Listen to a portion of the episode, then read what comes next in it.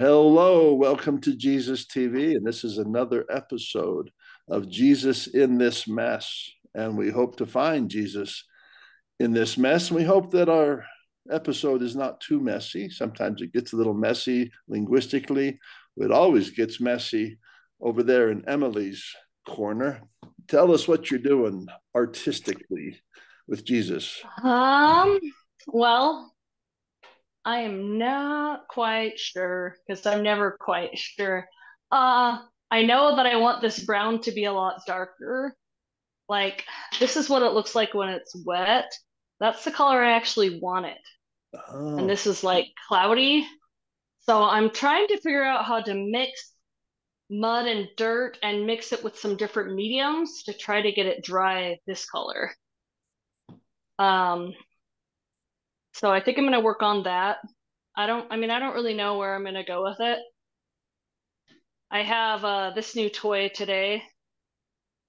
This is a, what's it, muller?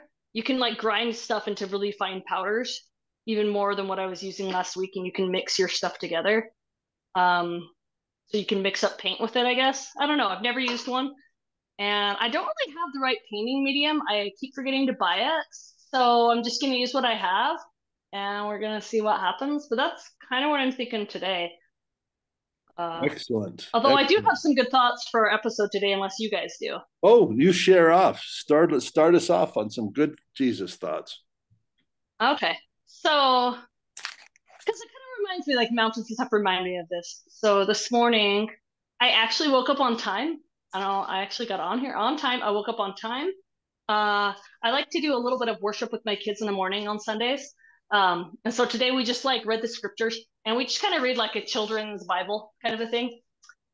And uh, they wanted to know a little bit more about Moses and the golden calf. They just saw the picture and it looked interesting. And I was like, well, you can't start there. You got to go, you got to go farther back. you have to know why they were imprisoned and all of that. So we actually started reading about Joseph um, and how he ended up in Egypt with his brothers, right?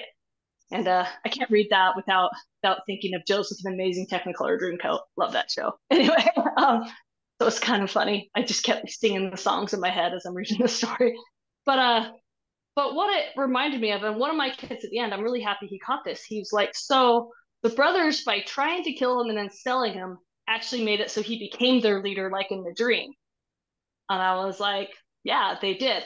And so it just reminded me of the whole idea of that our life going you know, I was thinking about the question I was asking myself was, you know, God's plan always works out, but my thing is, you know, do you think, do you guys think there's like a plan for each of us in our life that's like set in stone? Or do you think there's like this flex? I don't know. I was just kind of thinking the whole idea like foreordination, preordained, like that's kind of the thought I was having. But the, it all just kind of reminded me of the idea of like, your life does, my life, and I know your lives haven't gone the path that you expected and even if your life is not going the path that you expect, is that part of God's plan all along? Like with Joseph, he's like, I had this dream and I can interpret these dreams and I'm going to be, you know, your leader and this. And they're just like, what? Our little brother, teenage brother, our leader? No, we don't want that. We're like, screw this. We're throwing you in a pit and we're selling you off to these guys, you know? And then he goes off to Egypt and there's like the whole Potiphar wife thing and then he gets thrown in jail again. And then it's like, I don't know. So that's kind of what I was considering. I was just thinking about life taking unexpected turns. And is that part of God's plan? And is that all like this mountain thing that I'm building here? Is that all part of like this mountain, this this area that we're building? I don't know. Well, that's kind of where I was thinking. One thought that occurs to me, uh, Jesus has me study just lightly quantum physics. And I know the reason he does. It's like a parable of the quantum physics, the parable of the quantum entanglement um, is what I'd call it. So he's teaching me a parable, be like teaching a fishing parable, but do I have to become a fisherman to understand this? He's like, no, you don't have to be a fisherman. Do I even have to catch any fish? You don't have to catch any fish, but just understand there's these things called nets. You throw them in, okay, and and and and there's fish, and they like to eat things, and so same thing with the quantum physics is like, oh, good, I don't have to learn chemistry. Not at this time, Greg. But one of the things that he draws my attention to is the strange nature um, of the leading edge of um, any science, but in particular quantum physics. Um, these very smart people, some people would call them some of the smartest people because it's very complex stuff and it involves um, math. The, the only way you can really understand it deeply is to understand the language of math deeply. And like, oh, I'm glad I don't have to learn that language. No, nor Mandarin Chinese, nor French. Just yeah, just let me keep English, Jesus. Thank you. Um, so far, so good. But they have a language that they can barely uh, express this thing. For instance, like electrons. Okay, so there's this thing called electron, and it's here, and it's a particle. Oh, I understand what particles are, but it's not just a particle, it's a wave. Okay, where does it rest? Where is it? Oh, it doesn't rest. Well, point to it. Where is it at? But you can't. Why? Because it's always not there. Where? What, what are you talking about? It's a particle and it's a wave. And so if you start deep diving a little bit into this, you go, that's just weird. And then they go like, oh, you have seen nothing. If you want to see something really weird, it's called quantum entanglement, where you can have these two particles that you entangle, kind of like two people, and you have them interact. Say Jonathan and I, we met each other and we became entangled. And here's the thing once we're entangled, um, if Emily comes and sees one of us, just one of us, not not me, maybe Jonathan. She sees Jonathan. Well, she knows something about Greg. Well, why? Did Greg call her? No. They're entangled. Really? So if Jonathan's circling, you know, around clockwise, she goes, Ah, I see what you're doing. You're pacing clockwise. Well, she knows something about Greg. He also is doing the same thing, but counterclockwise. So they call these spins. like, what? What? Just because they interacted, yeah, they got entangled. And so you say, well, why is that? Well, now you've asked a question the smartest people on the earth, mortals, cannot answer. And so your thought like what what are you doing here jesus? Because i believe we're entangled with jesus. And we're supposed to recognize that. Um, what are you doing here? Like when something happens did you purpose that to happen? Or did you permit that to happen? Now you're at a fundamental question because that's called the problem of evil. If there's really a god why does he let these things go on and so religious people have to have to wrestle with those and and it's it's a it's like an electron. You're never really going to be able to pin that baby down because you're a mortal and mortals can't think like a god. They can't think like an electron. Um, but that's the nature of it at least it appears to be the nature of it. In other words there are things we just can't understand. But we can move towards understanding and here's where we're at Jonathan and Emily and Greg were grown up in the United States of America, which is called Western thought. There's another general p- pattern of thought. It's called Eastern thought. And it's different than Western thought, but it's actually on the rise within, guess where? America, physicists. Generally speaking, we are realizing that we have to think differently about things that we thought. So, for instance, in Western thought, it's kind of like a linear thing uh, A plus B equals C. Well, what if A plus B equals uh, red? What? That doesn't make sense. well, I'll tell you what, these quantum physicists, I, I can still remember this quote. Um, they had their Newtonian science, okay, Newton apple drops. There's the uh, that's called gravity, and they, they have these descriptions. And so they started describing the world, and Newtonian physics really explained the world. That's kind of how we, because it's so common, it's so obvious. So when they started having the capacity to look, um, and, and everything seemed to follow these rules. I see, Jonathan. everything seemed to follow these rules as expected. And the more science they do, like, oh, yeah, that's following the rules. And they would get better and better at looking deeper and deeper, like smaller and smaller thing. And when they got down to the level of the atom, right below the level of the atom, they started seeing way weird things that it wasn't operating. It was like they entered another realm. Maybe it's a parable for what heaven's like or what God's like.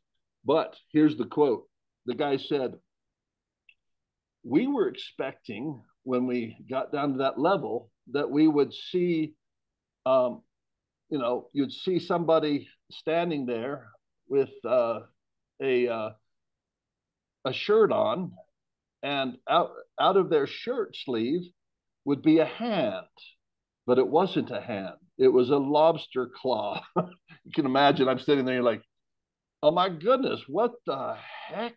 There's a lobster claw. People don't have lobster claws, and it blew their minds. In fact, the observation I just told you about quantum entanglement, it spooked, it scared Einstein because sometimes, and, but he knew it was true. He's like, dang it. Uh, and, and so he theorized, well, maybe we're not seeing all of it. So he theorized this in between variable, whatever. And that's proven, nope, sorry, Einstein, that's not the thing.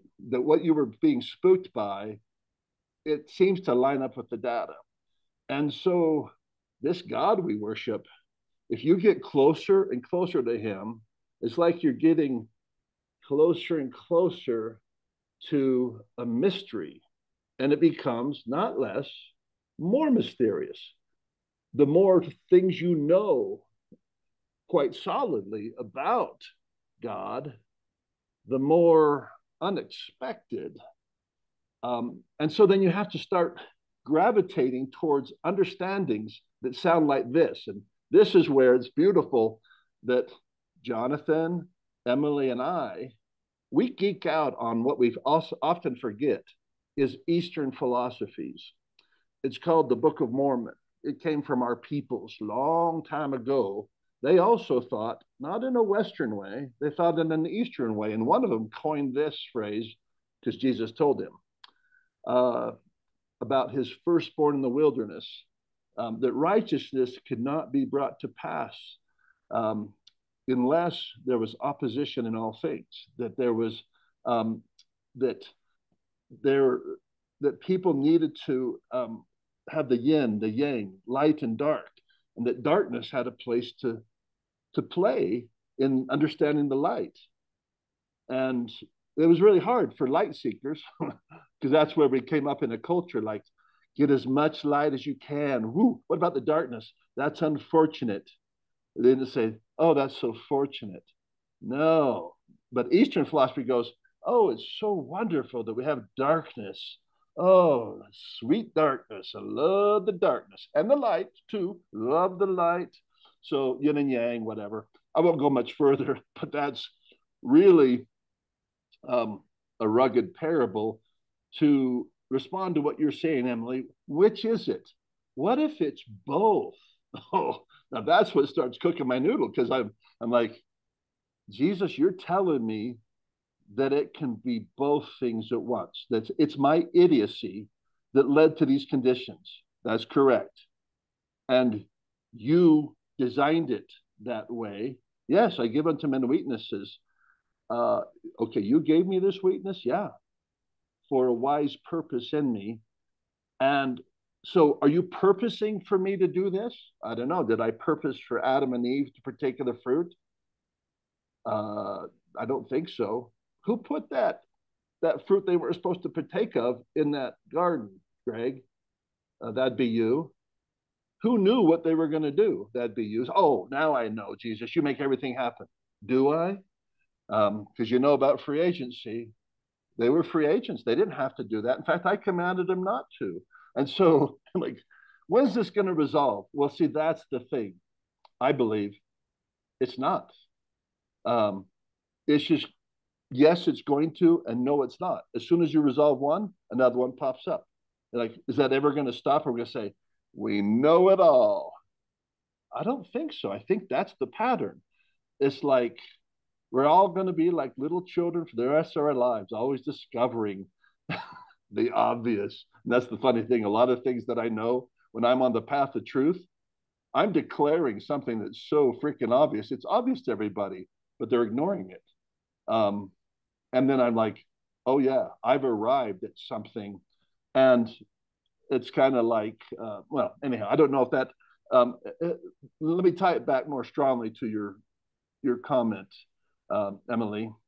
Does God design these things? I've decided to believe He does, and so it's my working theory. Like, bad stuff happens, thank you, Jesus. Good stuff happens, thank you, Jesus.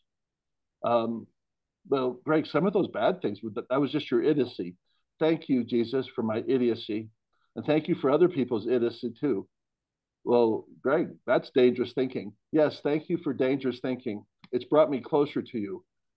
What are you going to do? Praise the Lord? Well, what, what choice do I have? Well, Isaiah prophesied that some people do have a choice curse God and die. like, okay, that's, yeah, that's one of the choices. Or just stand still and watch his deliverance.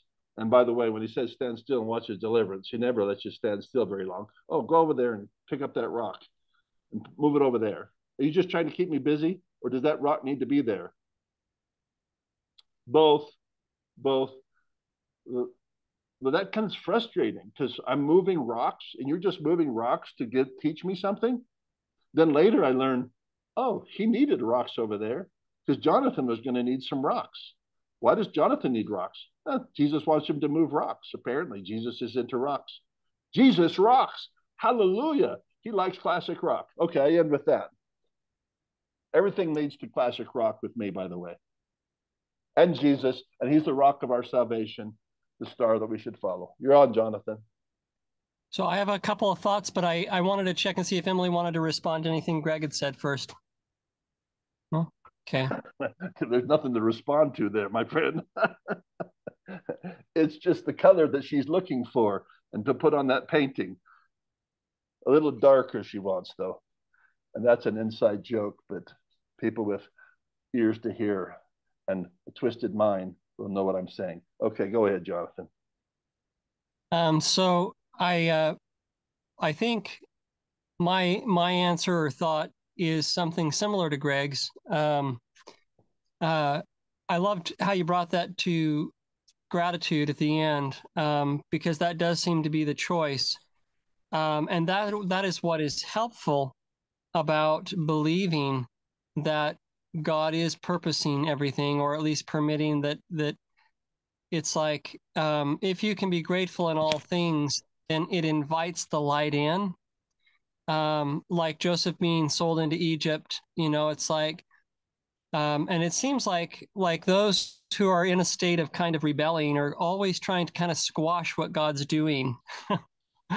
like God says to to uh, Joseph, "I'm going to have you rule over your parents and over your brethren," and um, it's almost like you know they they hear that,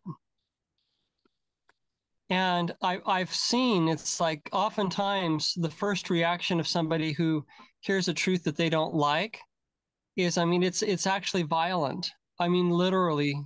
I mean they they will do all they can to to stamp that out. Like, and if they see God moving in a way that they think threatens something, you know, about what they've created in their lives or whatever, um, it's and it's almost otherworldly the um, the vehemence with which they will uh, they will seek to to stamp it literally out of existence.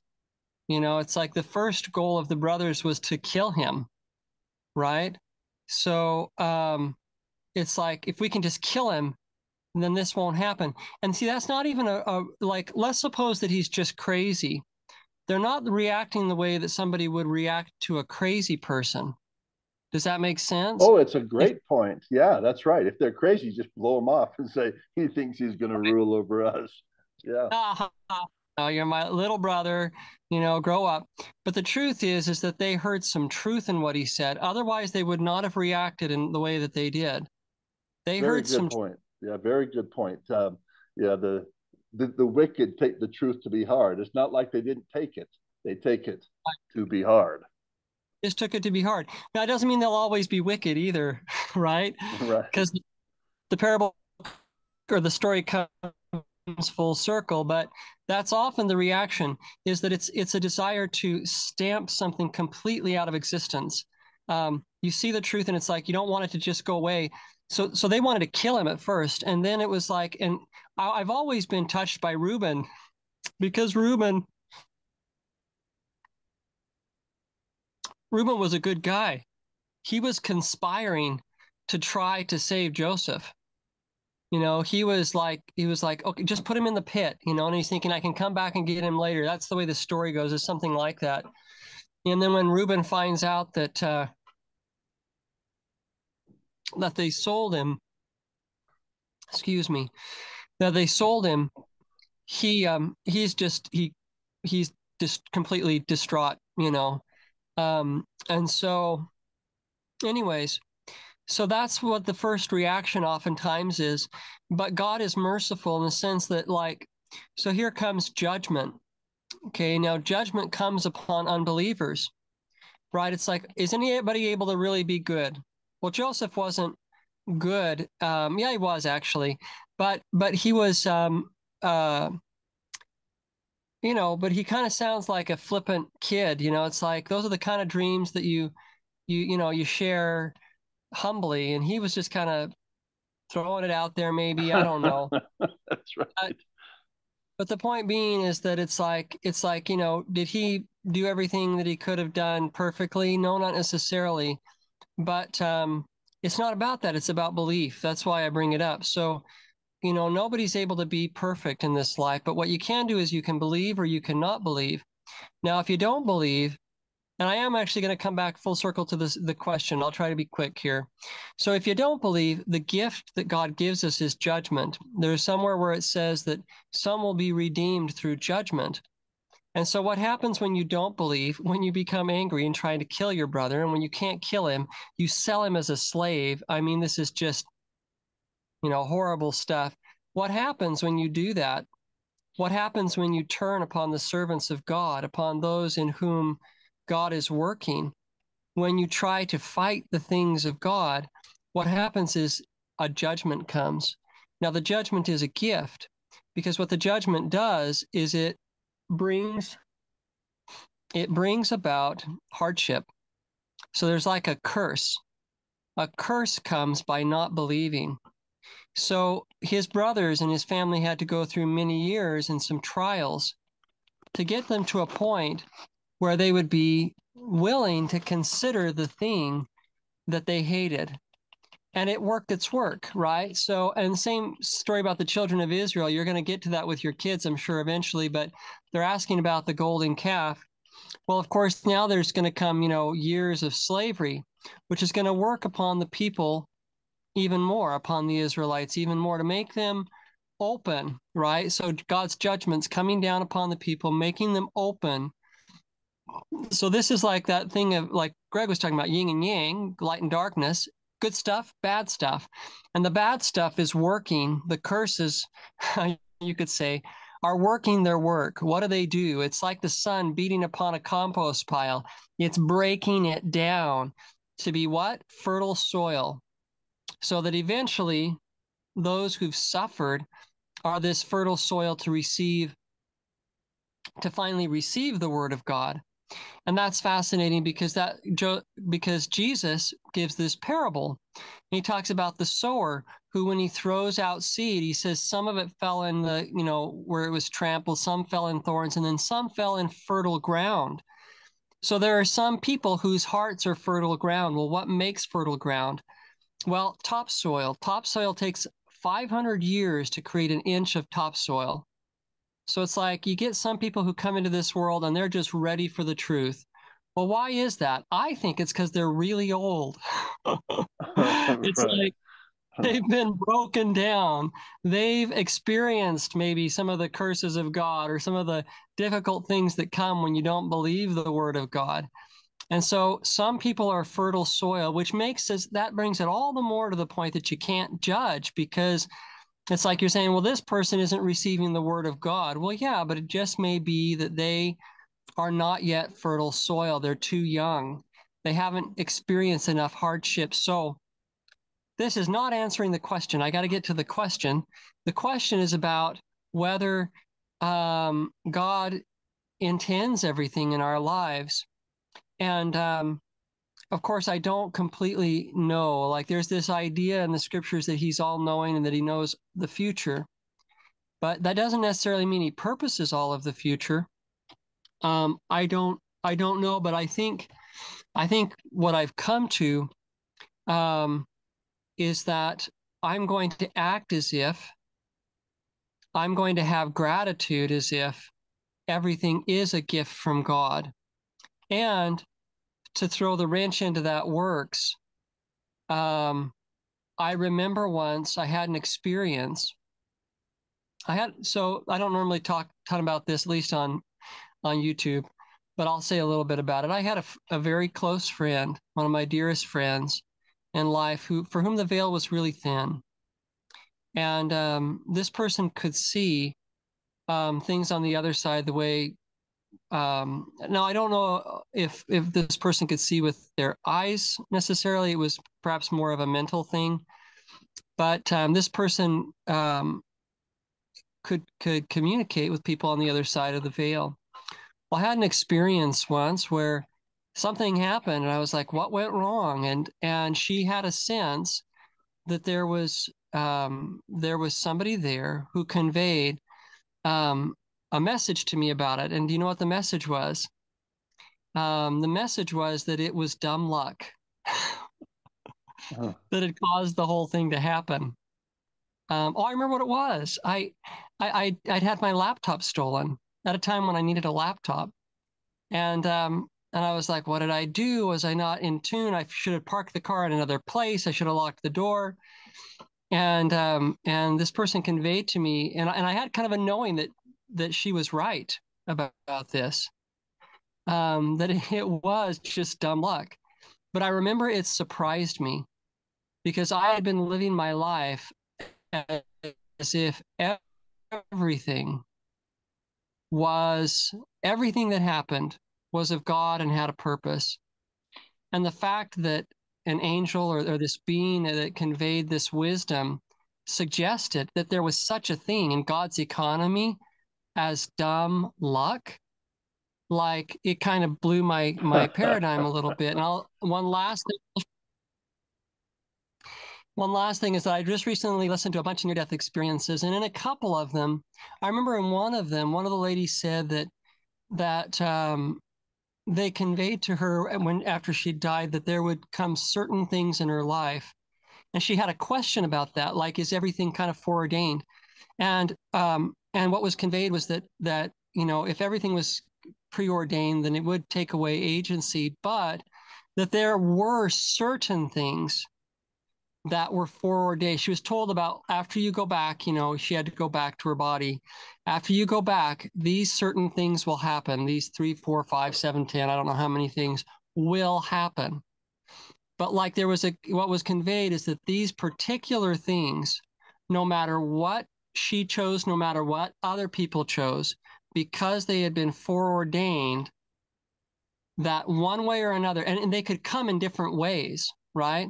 So it's like like joseph you know oh, wow we're going to thwart it. We're going to do this. And god's like okay well no matter what you do i'm going to make this happen. And so um so that actually was kind of a helpful resolution to me to that to, to hear her talk about that. I was like, oh, okay. So it's like it's like perhaps not everything is foreordained. Maybe God knows everything ahead of time, but he doesn't necessarily foreordain everything. But if God has said it, if he said that it will come to pass, it will come to pass, no matter what you do to try to change it. And I'll turn it back over to Emily or Greg or or whatever. But that took me a long time to get through all that, but that's my thought on it. So, yeah, I can kind of summarize a little bit. So, um, kind of what I've caught from both of you is the idea that there's both. Some things just happen, and they just do, and other things they they are necessary to happen. Um, yeah, I mean that's kind of what I, I caught from both of you. um, one of the ideas that kind of jumping back to what Greg said that stuck out to me was um talking about the atoms and like where are they or they're here but they're not here but they're here you know they move so fast you know kind of a thing is that kind of what you were saying Greg Yeah, yeah, that that is science. electrons and atoms like they move they're here like Yep. what you think is a solid it's not actually a solid it's just the vibration of like you correct me if I'm wrong I don't remember any of this stuff but like it's just the they're all vibrating so fast together it makes it solid is that Yeah, Yeah. well, it it's their very nature to be two things at once that seem impossible to our our mind. Like how how can that be? It's either a particle or a wave. No, it's both. And and and like it only makes sense for through their theories. They're saying, well, here's how they behave. We do it again and again. They call it this the double slit experiment or whatever, and it confirmed like no, these are acting like both of those. Well, that doesn't make sense to my mortal mind. Therefore, it has to be wrong. Really? Okay, well, have fun with God because um, God does similar things that are mind blowing. And if you to understand the true nature of God, you have to first understand He gives, for instance, gifts, not as the world giveth. So if you think, oh, I will know if God gives me a gift, sometimes you don't because sometimes that gift is a weakness. What kind of parent? You told me he's he's my parent. What kind of parent would give somebody a weakness?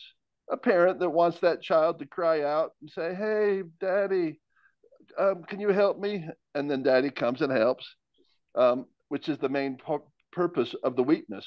Um, I give unto men weakness is that they may what be humble, and if men humble themselves and have faith in me, I will make weak things become strong. Well, skip that part about the weakness, Jesus. Just give me the strength. that's not how it works. Why? Because that's not how electrons work.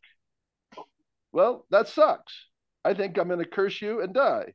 Okay, try that. Um, and so he lets us act out and try things. So I, I'm just thinking about the atheist who's like, I got this story that Jesus doesn't exist and things just happen. Uh, and it's all random. And you know what I'd say? Sweet, play that out. Tell me more how that's working out for you. In fact, you don't even have to tell me. I'll just watch how it works out for you because I'm playing a different game. I'm believing in Jesus. Well, do you know that Jesus is real? I don't.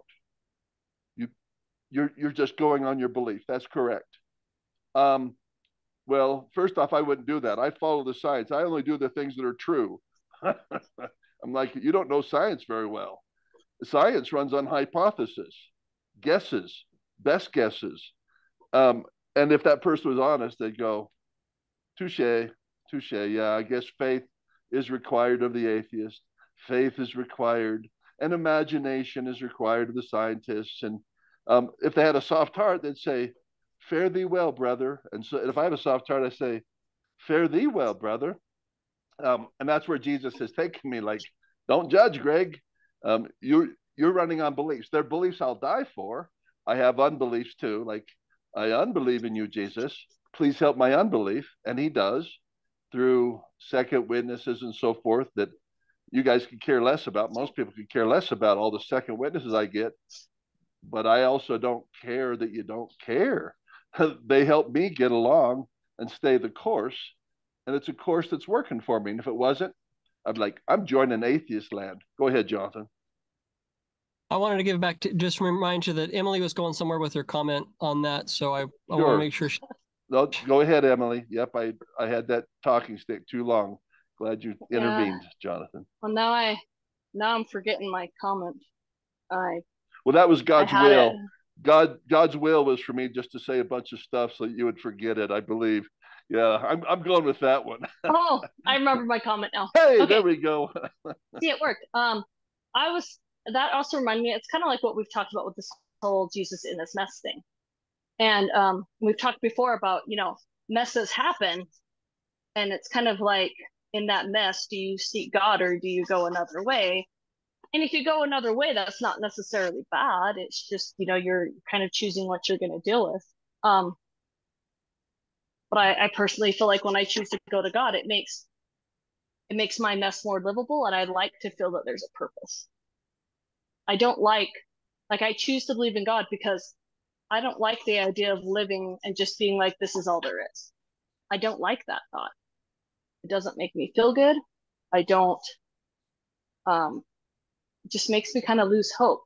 And so having that belief that like there is, you know, that there's something, it just makes me feel, I don't know, it makes me feel better. It also, um, I don't know. I don't know where I was going with that. Someone else can go. No, I think that's very valid. Um, way to live. How does it make you feel? Go to this chiropractor, go to that chiropractor. My wife and I were just talking about that. Actually, Jesus just laid down today the parable of the chiropractor. I keep telling people about the chiropractor. I'm like, I wouldn't be going to Jesus, and I certainly wouldn't be getting more Jesus if it wasn't working. I'm if anybody knew me deeply, they're like, that guy is really heavy on intellectualism and explicitness and so forth. And he's all on ultimately about results, getting results. He's like scientific minded, which I am. PhD in sociology. I geek out on science. And you know what? I'm interested in results. And if you're getting results, here's the thing I'm not very wedded to convention. So if I can get results doing a weird thing, I'd prefer to do that. It just makes it more interesting. But but if I'm just doing a weird thing, it's not getting me results that I care about. No, I'm not interested in that. You know, here, Greg, drink some beer. What does it taste like?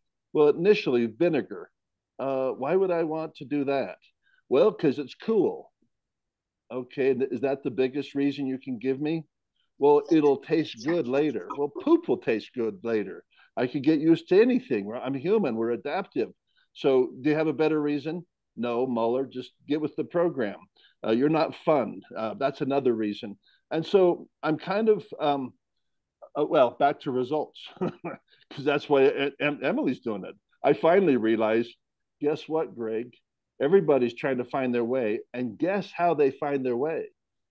Feelings, feelings, nothing more than feelings. And if it feels good, I'm going to do it again until it runs out and go, my beer's not taking care of all my problems it had this promise because for a while it seemed to take care of all my problems. And then it got pretty sucky. And I, my money's gone, and everybody complains about my drinking. I just thought, hey, if, if a little beer's good, a lot of beer's got to really be good. Well, I was wrong about that. Now I'm at AA meeting, and they're saying, yeah, that's the freaking devil lie. Or some of them say, well, I prefer to call it the higher law, or I just pr- prefer to call it the universe and so then they come to other conclusions. Let's try a different way, like no beer. And they go, well, sober tastes crappy, but you know what? It works better. So let me summarize where I was at. I'm big on results, and Jesus is always saying, uh, if I was a chiropractor, I'd say, Jesus, you do some weird stuff the doctors would not approve of. But guess what, Jesus? He goes, I'm getting results. I'm saying, you're getting results I've never seen before. Whatever you're doing, and you are doing some weird stuff, it's working. And so, anyhow, there's my my take. I'm not doing it because it's the religious thing to do. It's the traditional things to do. Your parents are going to be so happy. No. In fact, anybody who knows me well know I do Christianity pretty differently. But whatever I'm doing, because Jesus puts in my heart, it's starting to work a lot. I'm like, wow, I can trust you, Jesus, my imaginary friend who's real, who's my therapist. Go ahead, Jonathan. So I was just going to say that I think results is is a key because so often the thing that we have to have faith in is a is a result which us. So um, God promises and I kind of think it's may perhaps that's where it touches that idea of being foreordained, is that he makes his promises and we can trust his promises. Someone will read a scripture and the scripture says, This is for you, not just for whoever, you know, wrote the scripture. And maybe the scripture says, You will get through this, you will, you know, you will have eternal life. And like, and every time they read it, the spirit says, you'll have eternal life. So, despite the fact that everybody gets to make their choice and it's not all necessarily foreordained by God, God can tell us this is how it's going to end up in the end. this is how it's going to end up in the end. So we rely upon the promises of God. Emily, did you have a comment?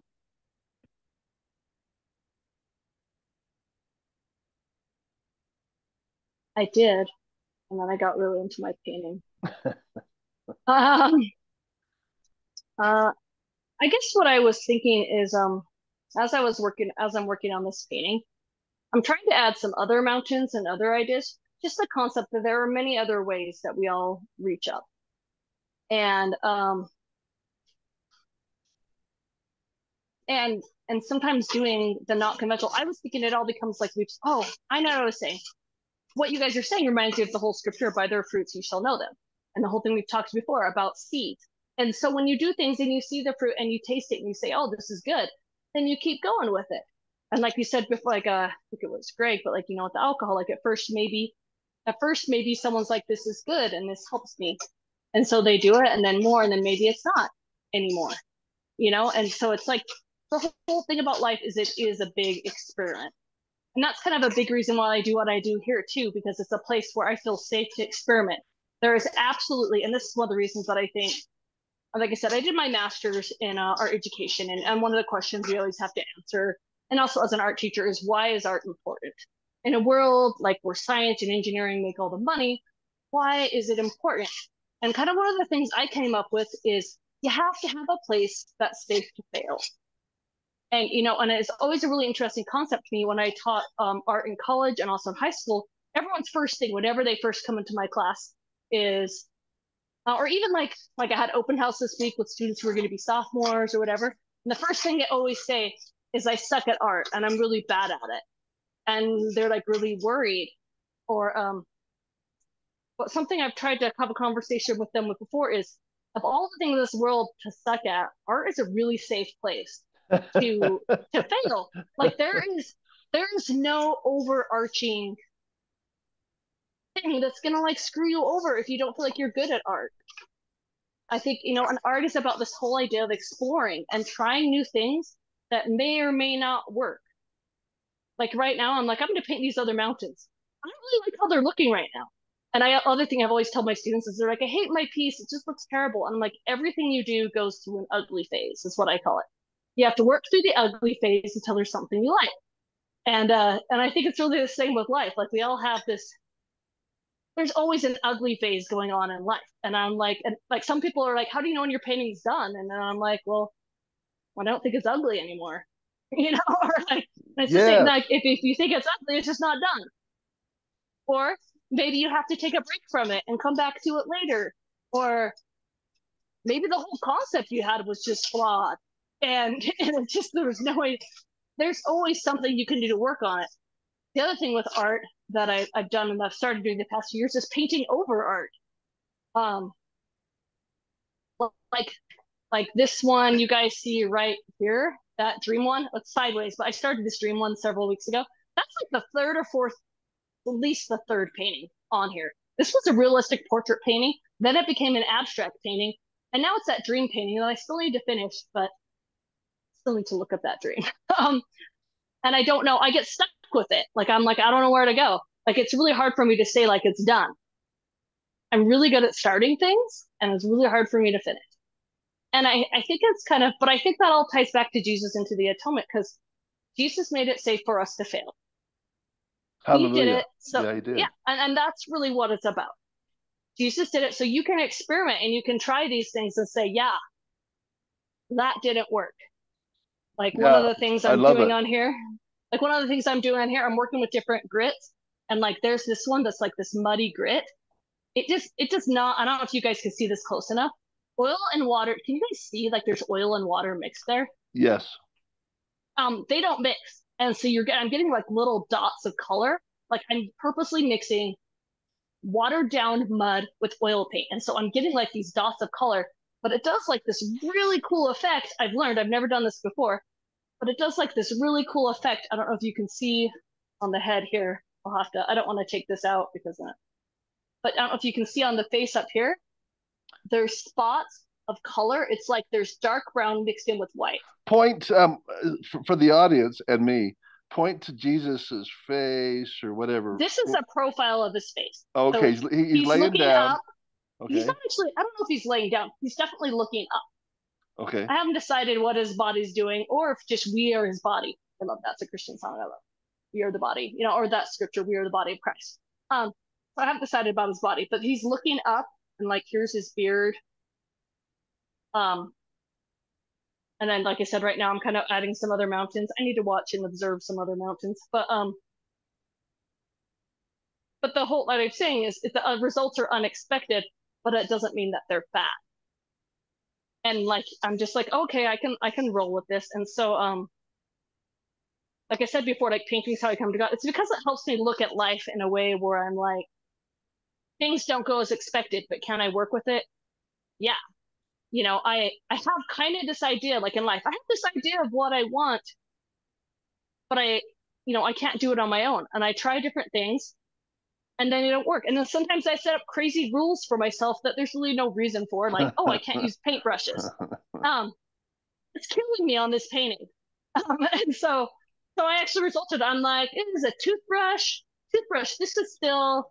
This isn't I- a real paintbrush. I saw you using something. I thought, is she using a paintbrush? I thought she was violating the law. I was about to I know, right? accuse you of The law of. Emily. She's a Yeah. Christian who's uh, hypocrisy. She's using a paintbrush. Like, Yes, I think, I think that it still works. This is very still unconventional. yes, it is. Uh, but it still gives me my brush. Couldn't Yes. get paint inside all the cracks. I had to have something I could mush in there. I tried paper towels. I tried my fingers. Please say that doesn't violate the rules. Paintbrushes, right? Not violating? Are we in agreement? This is not oh a yes, paintbrush. I, I'm with you. Yeah, yeah, that's Okay. right. Do the Because I paintbrush. want to do clouds, and clouds are really easy with a paintbrush. Yes. Well, and if you know it, if you know Emily uh, long enough, and, and Jonathan and Greg, you know that we make our own rules. That we we um. So when you talk about art and the safe place to uh, to experiment, um, that's what I like about what you're doing. Is like you do set up rules. It's like a new new game. You say, okay, here's the game I was uh, trade at. You're like, I'm not playing that game anymore. I'm playing this other one, and but you yeah, I'm like, I can't. Yeah, I beat that game. So now I got to do a new game. Exactly. So you, and, and you set up new rules that are kind of like little kids and say, oh, c- can we just um, do this? And so you maybe move the goal uh, post further because you want the game to last a little longer. You want your passes to go further, or, or uh, you don't want to hit the window or something like that. And um, that is a pattern for how, as I get closer to Christ, um, he doesn't emphasize sin. He says, just get closer to me. That's all it is. And he's and he's he's redefined sin. Sin is when you're away from me, Greg. Whatever keeps you away from me. So he says, you want more Jesus? That's called repentance. Re, you need to repent. In other words, change your self rules. And and I do set up rules um, that help me get closer to Him. One, as I wake up in the morning, I see these four, sing these four songs. Sometimes I, my wretched self, or even just my intellectual self, wants to just like skip the songs. But then I can hear Jesus like, well, you can do that, but here's what I want you to do. So I go back to bed and I sing the songs all the way through most of the time. But sometimes, like using Emily's metaphor, he'll say, okay, skip that, use the toothbrush. Let's go make a movie together, whatever. I'm like, really? Okay. Um, and other times I'm just loving the rules, like, oh, I'm glad I did all four songs. And so um, it's a safe place to fail. I, I like what you're saying, because um, I would, if, if I had to preach something to my fellow LDS brethren and sisterin, it was, uh, that's what I've found is it's worth the risk. Um, you may lose some of your righteousness or your perceived righteousness, but um, I think it's worth doing that. And Jesus will forgive you because he's so kind. you don't know how kind he is. You're like, no, I forgive you. Really? Yeah, I forgive you. Let's go. What he cares more about, let's get down the road. Okay. Yeah, you you learned that, didn't you? Yeah, I learned that that's not the way. Okay, well, let's go. So, anyways, Jonathan, I saw your hand up. Um, I um, I think that too. Sometimes, um, uh, the safe to fail thing, um, really, it, it, seems like we come to Earth to fail. Um, it's like we came from a place of perfection, right?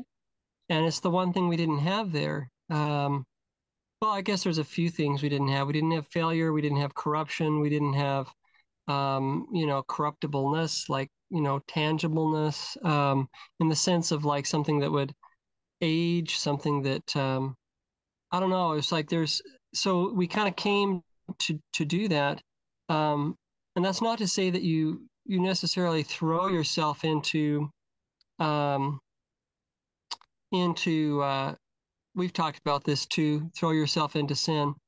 Although there is so this is what went through my mind.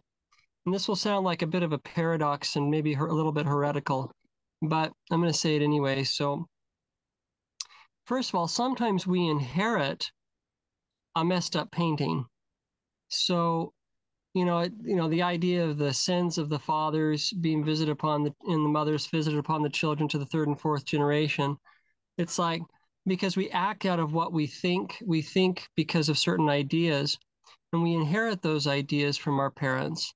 Um, and they're even kind of written in our flesh. Even children who are they show are adopted will sometimes have the same, you know, strengths and hangups as their parents did. So we are, um, so we inherit sometimes a painting which is in the messy phase.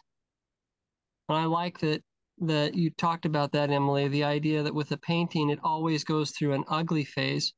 So we're sometimes we're it's it's like you know a child that maybe doesn't have the best looks. You know, you know, they they have an ugly face. Boy, that's an ugly baby. You know, um, it's pretty rare, but I've seen a few, um, and it's nothing they can do about it. You know, like they were born with certain genetics and you know um, the cool thing is though so like like sometimes we're born with a painting in the messy phase. Our souls can be that way. Our souls can be imprinted by our parents in such a way that see our parents were working through something. Like maybe my dad was working through this idea that alcohol will help to fix your problems but he didn't get all the way through it he didn't get all the way through to the point where he realized alcohol doesn't fix your problems. So now I, in order, I may have to pick up the painting that dad gave me and work through it. Not necessarily that I, you know, it's just, it just so happens that the first drink I take, I'm an alcoholic and I can't, I can't help it. So I pick up right where he left off. And maybe now I have to play that through to the point where I decide, wait a minute, you know, and I can move on to something else because it may grip me. And if I don't, well, then my child may have to pick up the ugly, the painting in its ugly phase and work through it. And um, this may sound strange. I'll just say this last thing, but there have been times where I've felt impressed to continue down a road that people didn't understand. And I think what I was doing really is I was trying to finish out my parents' ugly phase. It's like, it's like, because I was beating my head against a wall trying to do it the way that everybody said was right. It was like the only avenue that I could see was to try on this, um, this paradigm that was flawed and fully do it, you know, and find out for myself what it was about it that was right and what about it what about it that was wrong. It's like going through the painting, you know, working with it. And, and then finally, like once like I kind of came to that, it, there was like a breakthrough. And it was like, now I can let it go. You know, now I, I don't need to be, you know, changing jobs quite so frequently. But for a while, it was all that I could do. And there was a sense in which I had to work through that phase because it was, I inherited it, you know, from my dad, not from my mom. My mom was good at keeping a job. but I had to finish it out so that I could then, you know, the painting could get through its ugly phase and onto something else. And so this is what I kind of I kind of wonder like, you know, we all come from an LDS background and there's this idea of of, you know, it's like the redemption for our ancestors. and you know we always talk about doing ordinances and things in the temple form and stuff but it's like i wonder if this is more like an ingrained way that we do a kind of genealogy that it's like it's like you know we are we provide there's a real redemption that is provided when our parents in heaven grandparents can watch us work through the thing you know and in a sense their their genes are going through us they they are us so they are working it through as we work it through Emily, I think, did you have a comment? I probably made you forget it. I took too long. No, I just really liked that last topic or the last thing that you said that there's kind of a redeeming way that like if maybe us looking through the messes and some of the messes we inherited is somehow redeeming to those that came before us. Uh, I mean, I think we all have things that we get from our past, uh, good and bad. Um, like for example, a lot of my personality uh, my husband and I, we call it like the, the five personality, um, which is my mom's maiden name. So all like, so all of my mom's siblings and her, and a lot of my cousins, we have this very kind of like dominant personality that's just like always in leadership, always in leadership, right? Always the boss, always like just kind of this really strong my way or the highway kind of personality. And um and it's something I have I struggle with a lot and I've been working against this. And there's good things about it too, though. Like, it's just again, it's that leadership. It's that like somebody needs to be be in control. Fine, I'll take control because you're in like a big group. It's like really good at handling giant group situations. Like my mom came from a really big family, and you know my grandma, and so I always wonder if it's that. Um, but some of it I think goes back to heritage. I mean, that's like a whole nother story. But anyways, uh, I don't know where I was going with that. Just like, I just really like that thought that sometimes we inherit messes and sometimes we make them ourselves. And sometimes it's just, sometimes for me, like I, I've talked in the past about the whole idea of a, I'm really trying hard not to shame myself. Like sometimes at the end of the night, I'll be like, oh, I shouldn't have done that. And I wasted all this time. And, or I ate all this food that was bad for me and it made my stomach. That's something I do all the time. I just get addicted to eating food. I know I don't look like a food addict, but um, I also do a lot of. I'm also really busy, so that helps. But um, but like, but then I like make myself like physically ill, eating like, oh, I shouldn't have eaten that whole entire thing of Oreos, but they were so good. And you know, and sometimes I have a lot of weakness that way.